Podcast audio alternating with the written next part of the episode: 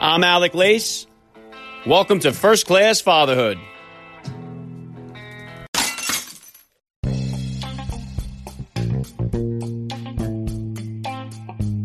Welcome, everybody, to episode 211 of the podcast. I am happy, as always, to be here with you. Thank you for stopping by. If this is your first time listening to the podcast, please get over there and bang that subscribe button. You do not want to miss all the action that is coming your way right here on First Class Fatherhood. All right, dads. Today's guest is a BMX X Games phenomenon. He is also a Hollywood stuntman who has performed stunts in such blockbuster movies as Guardians of the Galaxy 2, Mike Escamilla will be joining me here in just a few minutes, so please stick around for the interview. I have an exciting guest announcement for you guys here today. Next week on the podcast, I will be joined by a world class bowler, a dad who has over 22 titles, 11 major championships on the Professional Bowlers Association Tour, Jason Belmonte will be here with me. He'll be my second guest from the land down under. He is from Australia, and you just have to Google him to see his unique two-handed bowling style, which is very cool to see.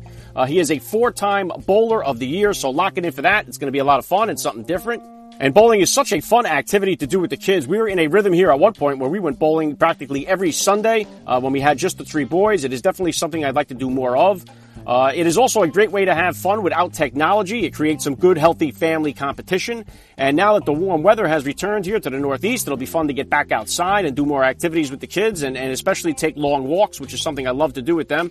I was never into the bike riding or skateboarding scene as a kid, but today's guest knows a thing or two about it. I am always just blown away by what guys like Mike Escamilla are capable of doing on a bike. The very first X Games happened back in 1995 when I was 14 years old, and it really took off since then. We now have the Winter X Games with all the snowboarding and stuff, and it has produced some just insanely talented athletes. So it's very enjoyable to watch. If you are into the extreme sports, you are in for a real treat today. So tomorrow, of course, we're going to finish it off with a Frogman Friday with former Navy SEAL Clark Impastato. So lock it in for that. And please, uh, do me a favor and share this podcast with any father in your neighborhood or in your contact list. Let them know about the podcast that celebrates fatherhood and family life.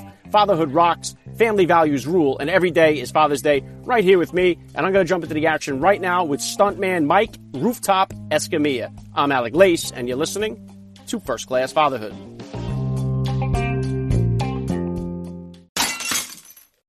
Thank you for listening to First Class Fatherhood. You are going to hear a word from my sponsors in the middle of today's interview. If you would like to consider becoming a sponsor of First Class Fatherhood, please hit me up with an email, firstclassfatherhood at gmail.com. All right, and joining me now is a first class father. He is a legendary BMX X Games competitor. He has broken some records, including the official backflip and 360 distance records on the X Games Big Air ramp. He has backflipped over a helicopter while the blades were spinning. He is also a Hollywood stuntman who is known as Rooftop. It is so cool for me to say, Mike Escamilla, welcome to First Class Fatherhood. Hey, how's it going? All right, here we go. How many kids do you have and how old are they? I have a I have a five year old little girl who's uh well she's five. Is she into uh, any sports or activities yet? Yeah, she's currently doing jujitsu, which she seems to love, which is great because uh, I, she had she was doing gymnastics, but sort of didn't. I think it was a little too follow the leader uh, for her, and uh, she didn't know anything about jujitsu, but she seems to uh, seems to like it a lot. So I'm pretty I'm pretty stoked that she's found something that she likes. It really doesn't matter what she wants to do as long as she's doing something. Yeah, it's so cool that kids have really gotten into Brazilian Jiu Jitsu and it's becoming very popular right now. Yeah, I think so. You know, I mean, uh, it's definitely good for making her stop talking for when she's not supposed to. You know, uh, she's getting, she's definitely getting better at listening uh, since she uh, since she started a couple months ago. Yeah, very cool. All right, Mike, please just take a minute here to hit my listeners with a little bit about your background and what you do. Okay, so I'm uh, traditionally for the last like 20 some odd years, I've been a professional BMX bike rider, uh, traveling the world doing that, entering contests like X Games and things like that. But at the same time, I've also uh, been working as a Hollywood stuntman and a TV host.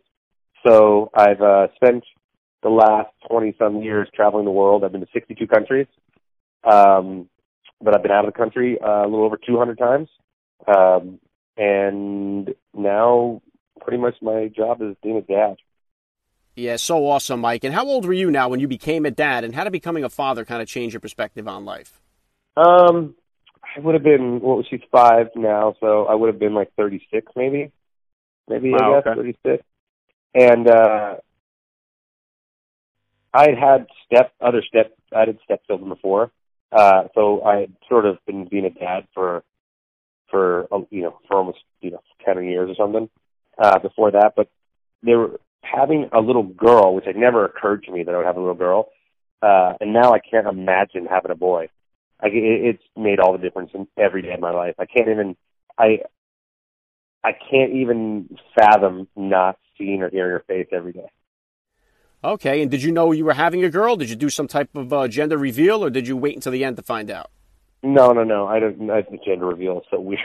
Uh, no, we just we just found out. I think to me that made it easier just to like prepare for what it was. But I, I remember like at the time they're like, oh, it's ninety percent. It's a girl. I remember in my head I was like, well, I'll hold out for that ten percent. Um, but uh, yeah, I, we we found out it was a girl, but we didn't we didn't have a name for her until like four days after she was born. Wow, that's interesting. And I know that you're used to uh, high speeds and crazy stunts here. So, what was that first ride home from the hospital like for you? Were you driving well, a little cautiously there? Did you have your hands at ten and two? Well, actually, um, she didn't come home for two months. So we were in the NICU for two months, and she had some complications and needed some surgeries. And so she wasn't two months old until we drove her home. Which, at that point, the idea of just seeing her outside of a hospital bed uh, trumped like any sort of worries of driving or anything like that. We were just so happy that she, you know, she'd got, got, had some. She had a pretty tough uh, 50 days, first 50 days. Yeah, what a feeling that had to be to finally get her home. Now, uh, during that time, what was it like for you guys? Were you practically living at the hospital? Did you take turns sleeping there, or how did that work? I mean, we took turns because there was um, with a step stepson, uh, so that we had another another son uh, at um, at home. So obviously we took turns, but for the most part, we lived at the hospital other than taking kids to school. Like there was like I'm, I I don't know how many nights, but there, there couldn't have been more than like two nights in the two months that there wasn't somebody sleeping with her in the room. Yeah, I can only imagine, Mike, what it must have been like for you. I mean, I have four kids myself here. Each one of them was a high risk pregnancy. Uh, we did go through a series of miscarriages, so I know how nerve wracking and just how joyful it can all be. Um, and now that you are a father, Mike, do you refuse some of the crazier stunts that you used to perform, or is it just business as usual? No, I don't. No, stunts don't matter because uh, that's your job. But I don't. I've decided I don't base jump anymore. Um, I uh, I don't base jump anymore, which is like uh, you know like uh, parachuting or you know skydiving basically off fixed structures, antennas, buildings, bridges. Um, so I don't do that anymore. And that was the one thing that I just decided that I didn't do enough to be current and feel safe enough to do it. So I just decided that I wasn't going to do that. But everything yeah. else has pretty much stayed the same. But I mean, I make choices. I definitely. I mean, to be honest, the things that scare me the most are just like getting on any plane. Scares me now. Yeah, I've watched some of that base jumping stuff. It is just incredible. Now, do you do the wingsuit uh, flying as well? Yeah, I used to. I haven't done wingsuits in a while. I, I, uh, I for a while I was getting into it. I'd, I'd like to really start getting back into it. Okay, and as far as the movie stunts go, what has been the most uh, challenging stunt that you've had to perform? Well, for a film, I don't know if there's any challenge. To be honest with you, I don't know if there's any challenging ones for films because it's a lot of the stunts are so well put together and so you know, there's so many people working on it. I mean, none of them uh, took any nearly as much effort as some of the bike stuff I had I had done over the years. So, I mean, I've worked on movies like uh, Guardians of the Galaxy, um, Winter Soldier, uh, Ant Man, Captain Marvel, American Sniper, Horrible Bosses two, I think. Um, so, but they all a lot of it's for me it was a lot of like what they call NDA or um, uh, ND stunts and nondescript. So just you just for a lot of falling down, getting shot, blown up. No specific uh, um, stunts like that. There was a couple that we did. There was a stunt sequence we did in this movie Stick It that was BMX based. So that one was a bit tricky because I actually did the stunt, no wires, no anything. I actually had to figure out how to do it, and we'd it was sort of like uh sort of like mouse trap set up off a roof into an empty pool, and uh, that one was a little bit took a little difficult, but also you know carried a little bit more um danger because I actually had to pull the trick. You know, there was no wires attached to me or like things like that. So if I fell, it was a real crash. Yeah, and I guess all this CGI has kind of changed the game in the stunt world, right? Uh, you know, it doesn't look as good as it used to. Like, say, when Steve McQueen was riding on the motorcycle in The Great Escape, and then they had the stuntman jumping over the fences. Uh, do you miss that type of like the real stunts, or are you happy that they have the CGI? I mean, I think there's a time and place for everything. I, I, I mean, obviously, I'd lo- the more stunts, the better, because that means that more of my friends can make a living. Um, definitely, a lot of it of those things make things a bit safer or a bit more grand. You know what I mean? But you can always tell, and you can you can tell when something's digital or when something's done practical. And nine times out of ten, the practical always uh, looks better. Yeah, I agree. All right, let me get back to you as a father here, Mike. Uh, what does your bedtime routine look like with your daughter? Do you, do you singing her songs at night? You're reading her books? So what? How does bedtime go down in your house? Um, we just, uh, you know, it, it, she ever since she started school, she sleeps about eleven and a half to twelve hours a night. It's crazy. Probably about, probably about ten, ten and a half to eleven and a half hours a night, and uh, so we get to bed actually earlier than I used to, we used to, and most of the time it's us in bed, and I tell her a make believe story. I just make up a story, and then she wants to tell me a story, and then she wants to tell me how to tell her a story. so most of the time we do read books, but most of the time it's me making stories up uh, for her. Yeah, that's awesome, Mike. Now, how about when it comes to uh, discipline? Uh, are you a spanker, a timeout guy? How do you handle discipline with her? Uh, well, we haven't really gotten to a point where we've needed too much of it. She's she's had a few few times where I just uh you know, she's obviously all kids act up and act their age. But uh I feel like lately I've just sort of said, All right, will you sit there? And I've taught her how to we've been working on breathing techniques because I've been doing that a lot lately.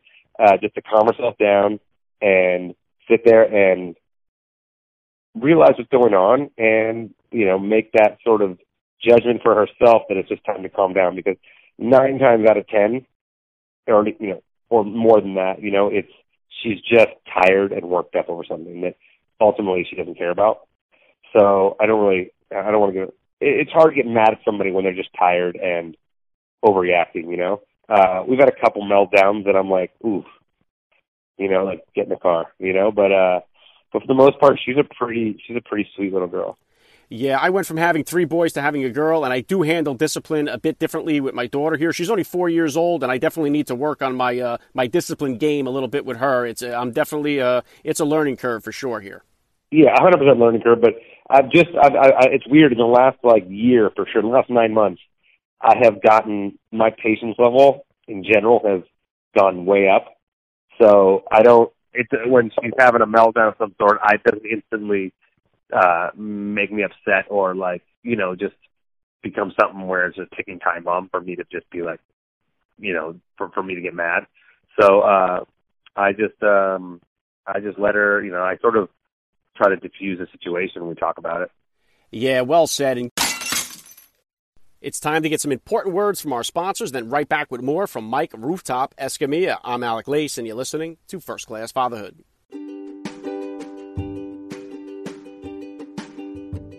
Let's go, dads. You heard me speaking recently about my daddy daughter date to see Frozen on Broadway, and it was a night to remember. I bought my tickets on SeatGeek.com and used my promo code First Class. That's one word, First Class, and I saved $20 off my tickets, which I used to buy my daughter a souvenir at the show.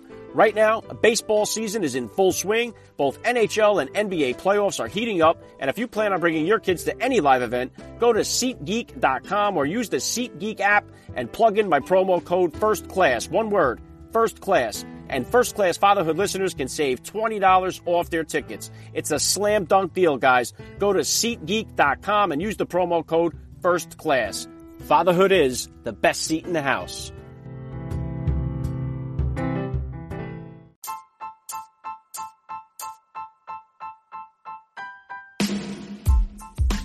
Are you enjoying First Class Fatherhood? Did you know you can actually get paid just for listening to this podcast? It may sound insane, but it's true. There is a free new app called Podcoin, and it literally pays you to listen to podcasts. Seriously, just go download the free Podcoin app on your iPhone or Android, and if you use my special code, First Class Fatherhood, you will get 300 Podcoins just for signing up. The more you listen, the more Podcoin you earn. And then you turn those Podcoins into gift cards for places like Amazon, Starbucks, or more. So go ahead and listen to this podcast on Podcoin and sign up using the code First Class Fatherhood. It will change the way you listen to podcasts. Getting back to all the BMX stuff, I mean, that wasn't very popular when I was growing up. Uh, we've seen a big rise in it, you know, since the X Games, of course. I've had Tony Hawk on the show here. I mean, he blew up the skateboarding scene completely. But um, the playgrounds and the parks, they used to be full of kids just packed playing outside when I grew up. And now you don't really see that anymore. Uh, what are some of the major differences you've noticed about the BMX scene from when you first started to what it is today? Well, there's actually more BMX kids now, a ton more. Um, I, and, and I know that they sort of like there's guys you'll all see crews of bike riders out and skateboarders out a lot, um, which you actually see more now than you did when I was a kid. Um, but I think you see in general kids playing outside a lot less and kids running around neighborhoods. You know, um, I grew I was uh, blessed enough to grow up in a neighborhood that had like 15 kids in it. It was just like every night in the summer with these massive water fights and huge hikes of seats with four, four or five houses. So I was really lucky to have that, and I, I do miss that for for my daughter. Uh, we do have a neighbor that has a daughter the same age, so that like literally born a week apart by the same doctor. So that helps because they do play like I feel like you know okay you know we let you know she goes over to the house or you know there's times when she's just like oh she's over there playing which is great because I do feel like there is a bit of that and you know you could you could you could call it that you know, you know you're oh you're just old because kids are now inside playing video games and doing whatever you could say, oh, you're just old, you need to um, you need to change with the times. But just because technology evolves doesn't mean that, that it's great, you know, and just because things were better before doesn't mean it was the best way either. But I do feel like we are going to have a, a general problem uh, with the way people not learning how to treat each other and deal with um, deal with disagreements, you know, because they, everything is done through a monitor and no one actually has to deal with people face to face. So I think we're gonna. I feel like we're gonna we're gonna get to a point where people just don't know how to interact correctly with people because they've spent eighty percent of their lifetime inside doing it through a monitor. Yeah, I couldn't agree with you more. And I talk about it all the time on the show here, Mike. I mean, I drive Uber on the weekends, and I do love the fact that because of all this technology, countless lives have been saved here. The teenagers, the early college kids, they're not drinking and driving, but man, once they get in the car, the communication skills go right out the window, and they only converse through the phone, either Snapchatting or group texting one another. Yeah, I mean, I think like it's just, you know, it's like anything. I mean, I, I've had arguments with teenagers and where they're just like, well, you're just old. You know, you don't understand our culture. And like, I, it's almost laughable, you know, you're, as if, you know, like it's, it's, it's a, it's a bit silly. Like I get you have new things. We had new things that we, that my parents didn't approve of, you know, um, or thought was a waste of time. But there's a difference between having something you're into and shutting yourself off from the rest of the planet all day long where you are disconnected from life so I just um I just feel that like uh I mean it's hard because I I I don't want to be that guy saying you shouldn't do this, but I just feel like there needs to be a better. I just think that it's it's easy for kids to be have be babysit by iPads and iPhones and video games, and so it, it makes it a hard battle with parents who are truly just working really hard to support their family. You know. Yeah, I agree, and it has also changed the way the younger generation is dating. I mean, they we used to have all the personal ads in the paper, but I don't know anybody that ever you, actually used to do that. I mean, now the online dating apps they're hugely popular amongst the teenagers and the college kids uh, when it comes to dating. Well, I just look at it like before you would date someone in your town, right? You could only date who you could possibly meet, right? So this way, it it, it, it just opens it up where the dating pool is a lot bigger. You could possibly find someone that you like more, but I think it I think it's more like a, you know, it's like a version of checking out girls when you're at a amusement park when you're a kid or when you're at the movies. But this, you know, you just it just it's always at your fingertips. So, I mean, think about if you were like a 15 year old boy and you could check girls out all day long every day. It's, it's almost like a drug, you know. Yeah, you could communicate with them and they could you could talk back to them, and there was all the inhibitions of like having to actually have any balls and go up and talk to somebody all go out the window. You can be anybody you want through, you know, with which is good for some people, but at the same time, it's also like it's not it's not making you any you know it's, still keeping you in your little shell. Yeah, and eventually you have to communicate with the person face to face, and it's a much different experience than texting. But I mean, you bring up a good point there because uh, back in the day, the field was just limited to the girls in your neighborhood, and now, you know, you, you can link up with the girls all the way across the country, even the world. So there's a lot more variety out there today with all these apps. Yeah, it's just like you know, I, I don't want to, you know, there, there's there's a, somebody said that it's better now because you you you know this. I think I heard somewhere that like you have more information, you look at more information a day than you would in your whole life if you lived in the 1500s. And it's like the, the idea of that is just seems blows my mind. Like you, sh- like kids today have it really easy when it comes to being able to find any information. The only thing that I find that's um, that's a bummer is that they're so stuck in this portal that is their phone that they. I, I mean, I I've almost hit so many people because they just walk out in the street looking down at their phone, assuming the rest of the world is gonna stop for them. You know, and so I just think that uh, there's there's as much to learn from looking down at your phone, if not more, than looking up out of your phone and going and actually doing things. Like I had someone tell me that they can't wait for VR to be better because then they won't have to they could see everywhere and, and never have to really go and do anything. And that felt like such a sad statement to me. Yeah, and listen, I mean, we're all adapting to it, and as parents, we, we struggle with the technology a bit, but as it relates to our kids, uh, how about with your daughter? Is she swiping screens yet, uh, dabbling with the technology at all? We monitor it. Um, it it got out of hand for a minute, uh, but like we, you know, we've we've monitored it, and we've also like restricted it to only certain kinds of programming. Um, I would, I mean, to be honest, it's all, I would always love it to be less. Um, but we, you know, she gets, we, we, you know, every, the second she gets, I pick her from school, it's always like, what are we doing today? Are we going to go to the park? Are we going to go to jujitsu? Are we going to go do something fun? What are we going to do? So she's definitely more motivated to actually be doing stuff and being out of the house. Um, so that I feel good about that. So if she is on the iPad a little bit, I don't feel as bad. It's when she, if she ever becomes, she wants, starts crying because she can't watch it, you know, or feels like you're taking away a drug, then you're like, oh, we've got to, we've got to back this up a little bit. But, um, you know, at the same time, you don't want your kids to be, uh, technic- technically illiterate either. Because everybody else is, that's how everyone else is learning. So it's, it's, a, it's, a, it's a little bit tricky. Yeah, and there is a fortune to be made with these phones as well. I mean, uh, the pendulum swings both ways here. We've seen uh, some terrifying results as far as cyberbullying, where you got kids committing suicide as a result of it, and then you've seen kids on YouTube become multimillionaires. Uh, so there are some extremes uh, uh, uh, to all this technology. Yeah, yeah. I just the thing is, I just want him to be a kid. Like everyone always asks, like I get a lot, like you should start a YouTube channel with with Luna, but and and she wants to so bad, and we may make one that's private for her to watch where she feels like it's you know other people watch it. But I don't. The thing that I have that for me personally, and maybe it's just because of the way my life is, being uh, you know doing TV hosts and and what I've been doing for so long, is that I don't. I want her to like go and enjoy stuff, not feel like she has to put on a show for people. So you know, she's always trying to film her day or what she's doing, it's all it's it's always a show, and I want her to really enjoy being a kid. Uh, and so her life is because I I truly believe if you if you're eight years old or five years, you start at eight years old and you are making a YouTube show and it's constantly the show. Some people that's perfect. That's for exactly what they're going to do. It's what they were meant for. But I think there's, you know, there is a portion of it that's like you, you, you start to view every single thing you do differently because you look at it as a way to entertain people instead of in entertaining yourself. And there's nothing wrong with that, especially being an entertainer. I just don't know if that's, you know, I, I for me personally, I would like to try to keep her at the other end as long as I can, where she's just we're just doing things so she can enjoy it. Yeah, and I recently had Matt Roloff on the podcast here, the star of Little People Big World, and that's something that he said, you know, from doing it for so long, you start to lose sight of what's real and, and what's reality TV, and the lines can get blurred for the kids. Yeah, 100%.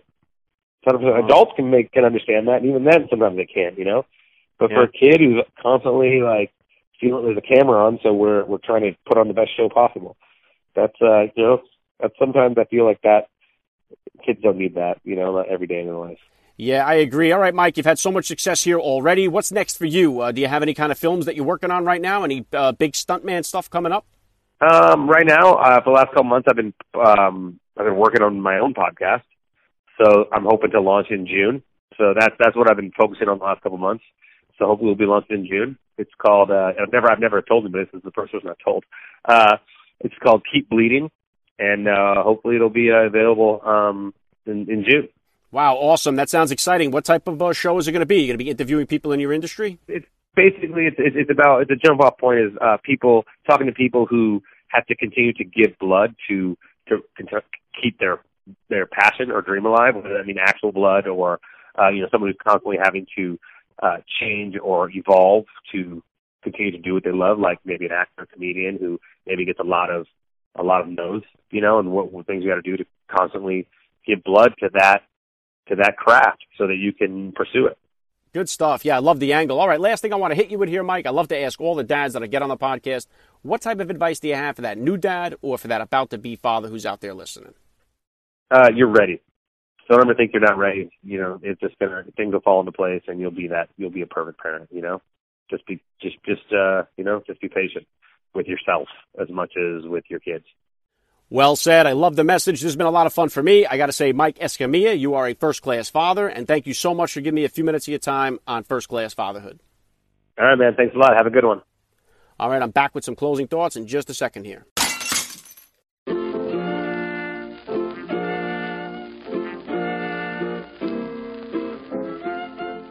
Back to wrap things up here on First Class Fatherhood. I got to give a special thank you once again to Mike Escamilla for giving me a few minutes of his time here. It was so cool. Please hit me up on Twitter, guys, or drop me that DM over on Instagram. I always love to hear your feedback.